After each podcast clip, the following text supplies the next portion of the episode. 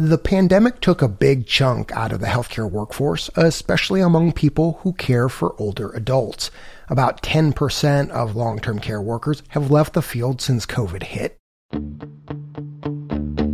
nursing homes are turning people away. Nursing homes here in Florida are closing wings and refusing patients. Seven other entire nursing homes in Montana have been forced to close this year. Family caregivers are struggling as they wait months for home health aides, and the remaining workers are stretched thin, their patients at risk. I have had 32 patients on the floor at a time. That's inhumane. There's no way I can get to all those patients in a timely manner and provide them the care that they need pay for this often grueling work is low with little room for growth. That has some in long term care suggesting nursing assistants and home health aides might stick around longer if they had a chance to advance in the sector.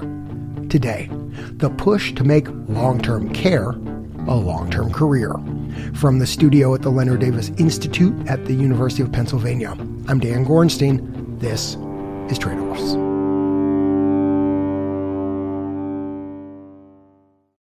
Serena Maria warmly remembers the first older person she took care of. Her name was Liberty Bell, and she was born on 4th of July.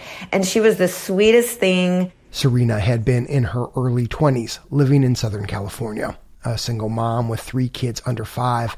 Finding a job that fit her schedule was tough. There was a 90 some year old lady who needed care, and she had enough Social Security to pay out of her own pocket. Serena helped Liberty Bell get dressed, take a shower, eat her meals. Initially, Serena took care of Liberty Bell three days a week, then five, then on weekends too. She loved the work. That feeling at the end of the day that I helped someone and that, you know, just that one on one.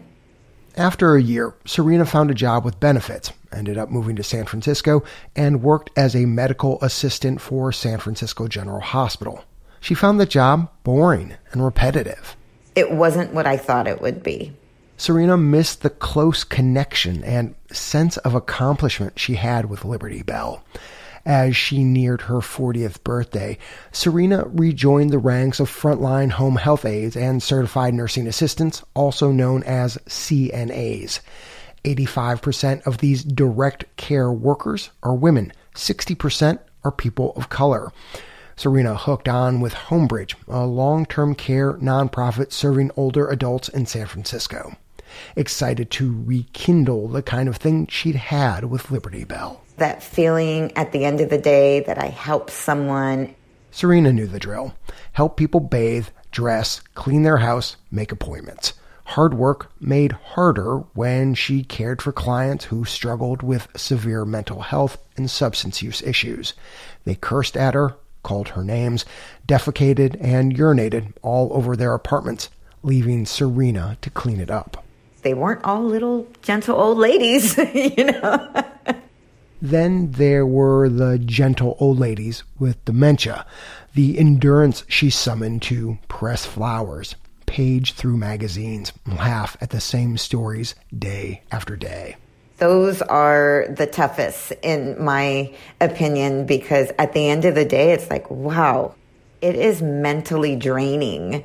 For all this physical and mental labor, Homebridge paid Serena just $13 an hour, good for about $27,000 a year. That's around 4000 more than the average home care worker in the US was making at the time, but significantly less than Serena had made at the hospital. It was a good maybe $10,000 less a year. I had to cut back on so many things. She cut back on trips to see her kids in Alabama. She went without a car. She canceled her credit cards. But it didn't matter because I was happy with what I was doing. I just knew this is what I want to do and this is what I'm going to do.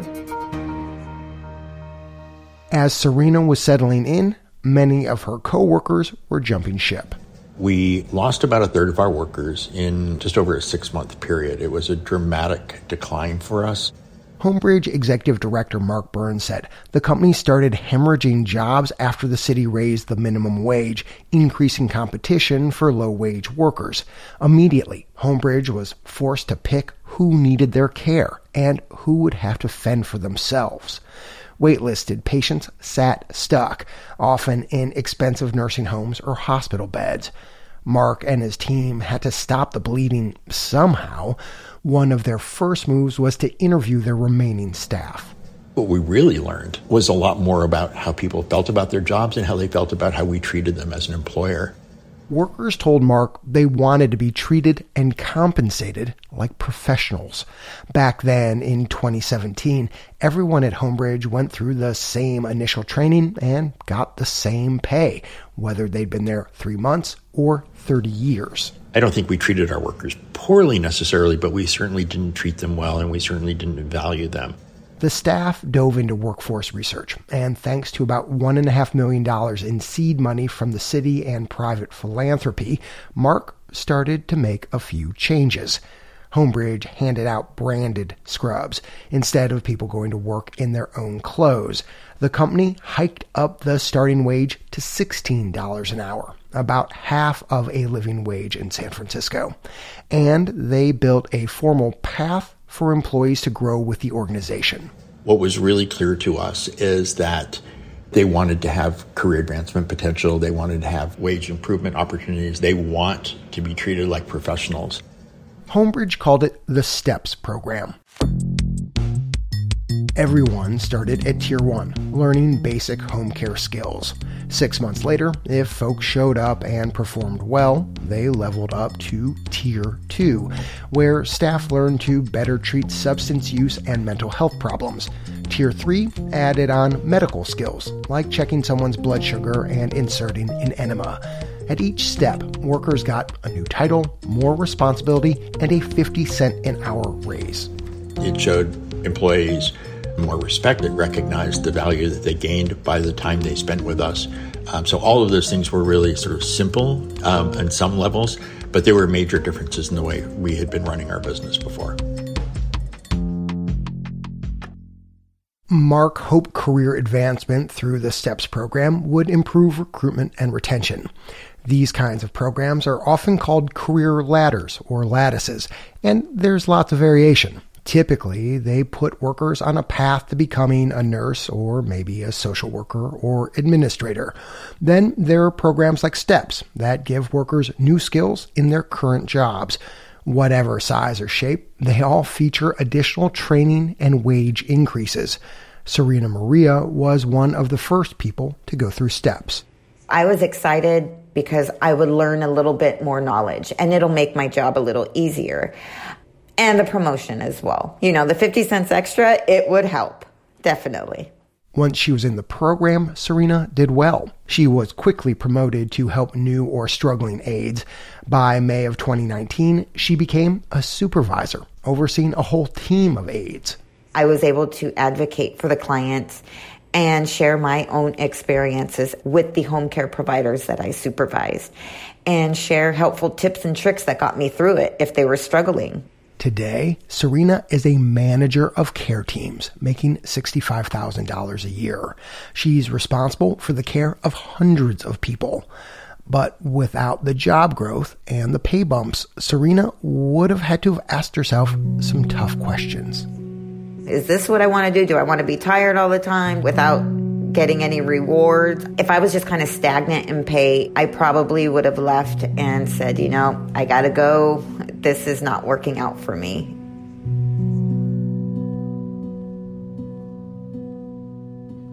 There's been no rigorous independent analysis of the STEPS program, but Mark Burns says their internal numbers show turnover stabilized shortly after the program started and is running lower than the industry average. He says once people start steps, they're much more likely to stick around.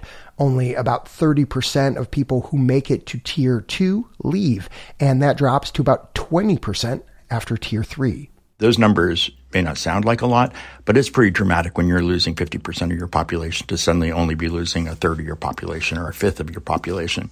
Mark says their success, as it were, has been hard fought. Initially, many workers were reluctant to sign up, skeptical of management, and worried about losing their clients. And Mark is still short 50 to 75 workers. But these results, he says, sure beat the old days. Homebridge is so bullish on career ladders, the company is launching ones for nursing and social work because Mark says he's seen what they've done for people like Serena. It's not a job. It's not something that I need to have or need to do. It's something that I want to do. I feel like this is my career now. When we come back, we dig into the research on career advancement programs and what's slowing down their spread.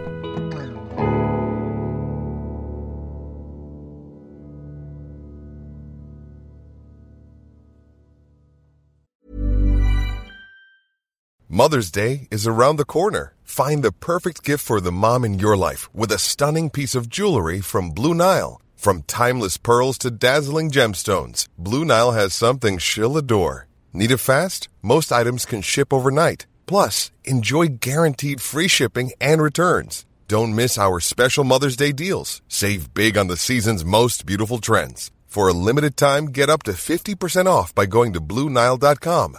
That's Blue BlueNile.com.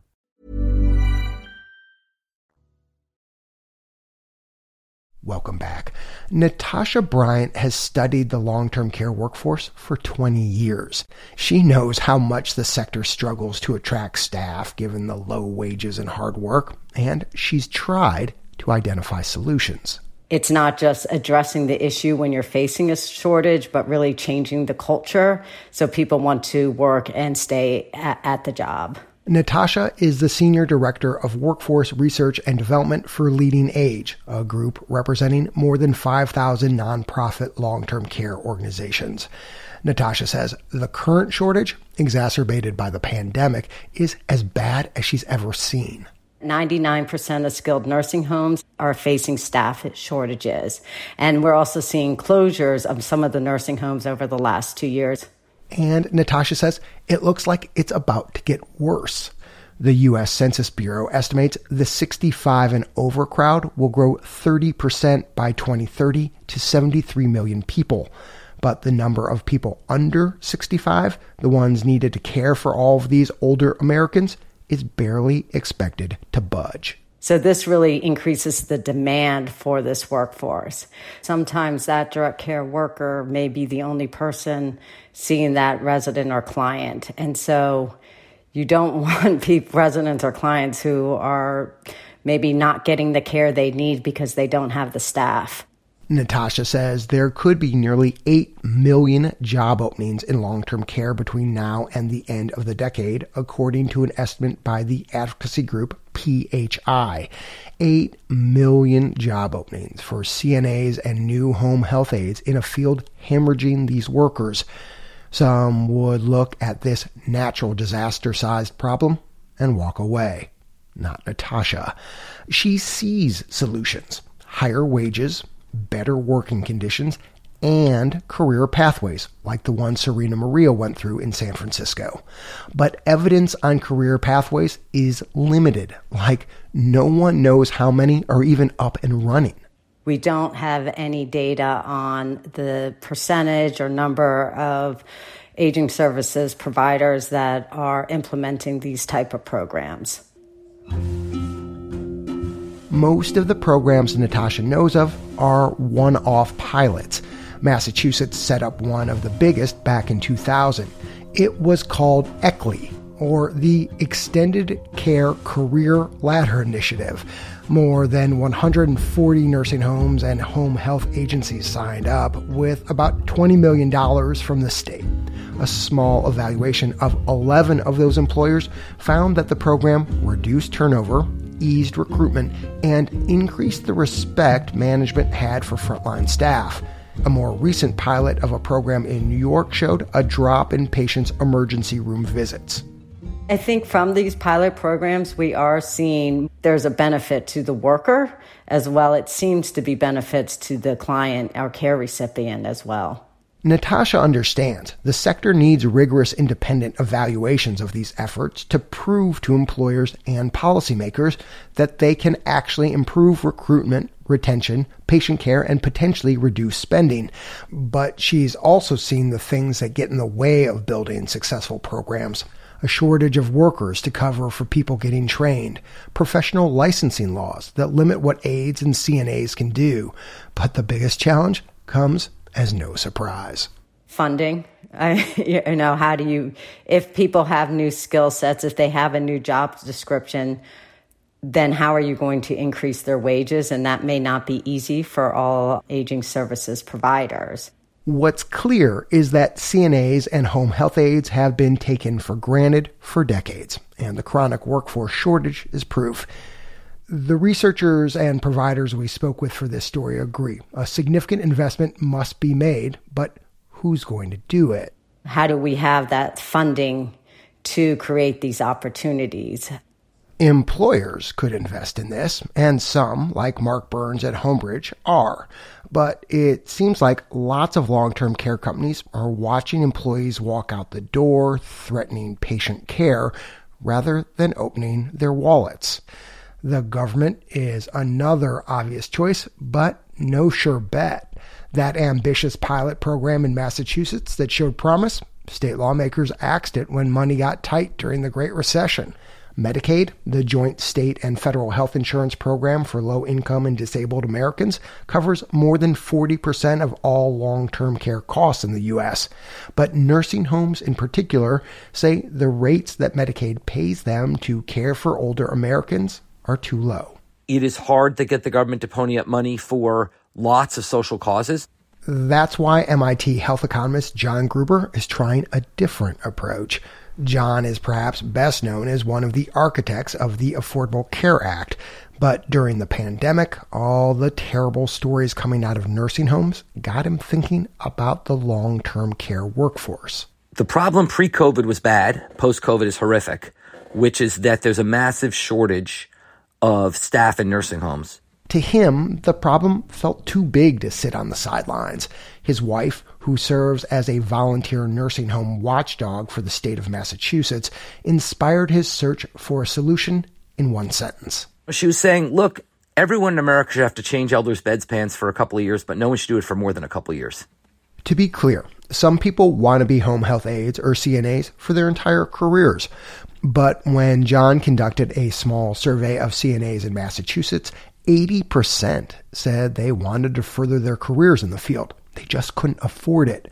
When John talked to employers, they worried about paying to train a worker who could up and leave taking their brand new skills with them. So John found his way to a possible solution, and it starts with a pot of money. The initial sum of money pays for people to go to school and get time off from work. John estimates it costs around $25,000 to cover training, time off, and childcare for a CNA looking to become a licensed practical nurse, or LPN. Instead of the employer fronting the money, initial funding would come from the government or philanthropy. To get that money, people sign a contract saying, I will pay this back. As they pay it back, that creates new funds to send more people to school. It becomes a self sustaining program. To recap, some third party, maybe government, maybe philanthropy, would pony up the initial dough to pay for folks' training and time off. And then the employee would be responsible for paying back some portion of the costs, which would then fund future trainees. John says that's what skeptical lawmakers here may like. No permanent funding from the state would be needed. John was inspired by the nonprofit Social Finance, which has successfully run several similar but small programs in other industries, like advancing careers for nearly 900 diesel technicians. So the idea is you'd have someone doing the financing is not the employer. So the employer doesn't bear the burden if the employees leave. We asked several long term care researchers, advocates, and providers about John's idea. Most of them found it intriguing, but many worried about letting the employer off the hook and saddling workers with debt. Several people suggested companies should pay for additional training as long as employees agree to stick around for a few years. John, for his part, is flexible. I think employers certainly should have some skin in the game. I think it is probably good to have employees, as an economist, have employees have some skin in the game so they take it seriously. John is working with nursing homes in Massachusetts and social finance to develop the idea. They've asked state lawmakers to put up $25 million to kickstart the program. So my hope is eventually this can be a model that can be really a way that we can move towards sort of the world my wife envisions, which is a world where sort of many, many people who otherwise might not be attractive sector for the low wages say, hey, here's a good entry level job I can have that can lead in fairly short order to a, to a good living. A handful of other states, including Kansas, Colorado, New Hampshire, have committed to putting money toward exploring career advancement programs. Career ladders and lattices alone, though, regardless of who pays for them, will not be enough to fill the up to 8 million jobs needed to care for our aging population in the years to come higher wages, more Medicaid funding, and a cultural change in how we value this work will also likely need to be part of the equation. But people in the field all say career ladders would help, and for individual workers, it can be huge. Homebridge's Mark Burns thinks about the home health aide who was able to buy her first car, and another aide who took her grandkids to Disneyland. It's really a it's an amazing honor to get to do this work. It's about giving people respect, it's about giving people dignity, it's about showing them that they can aspire to new things. It has meant a total, complete change in my life. Serena Maria says climbing the career ladder has given her confidence, pride, a sense of satisfaction, and that spills out when she talks to her adult daughters. I just tell them, like, just say yes. Look at where I'm at. Look at where I'm at now. If you asked me when I was a home care provider five years ago, where do you see yourself in five years? I never would have thought that I would be where I'm at today. If you ask Serena where she's going to be in another five years, she doesn't hesitate. She'll be working in long term care. I'm Dan Gorenstein. This is Trade Offs.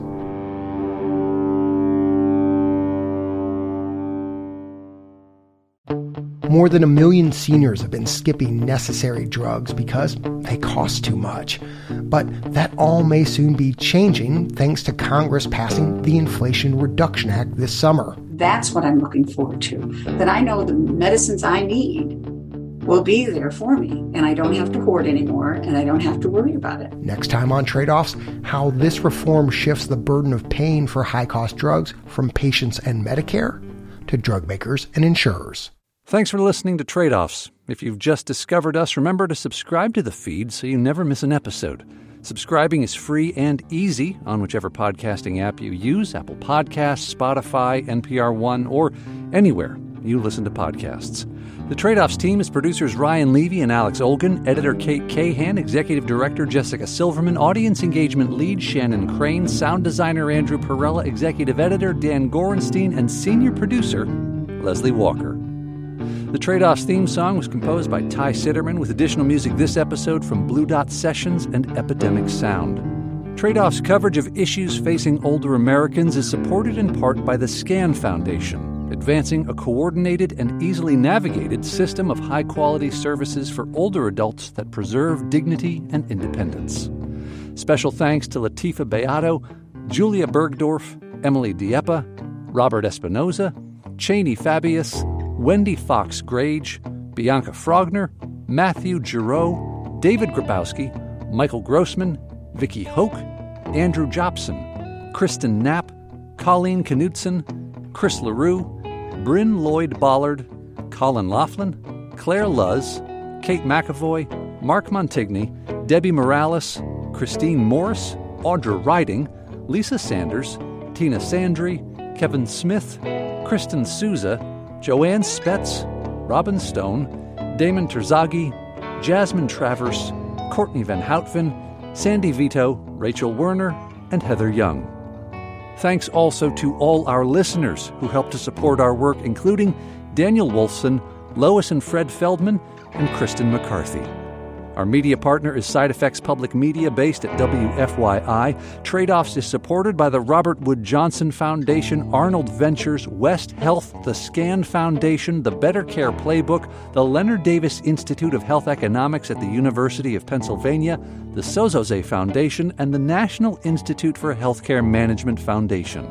The views expressed in this episode are those of the individuals and not those of Trade Off's staff, advisors, or funders.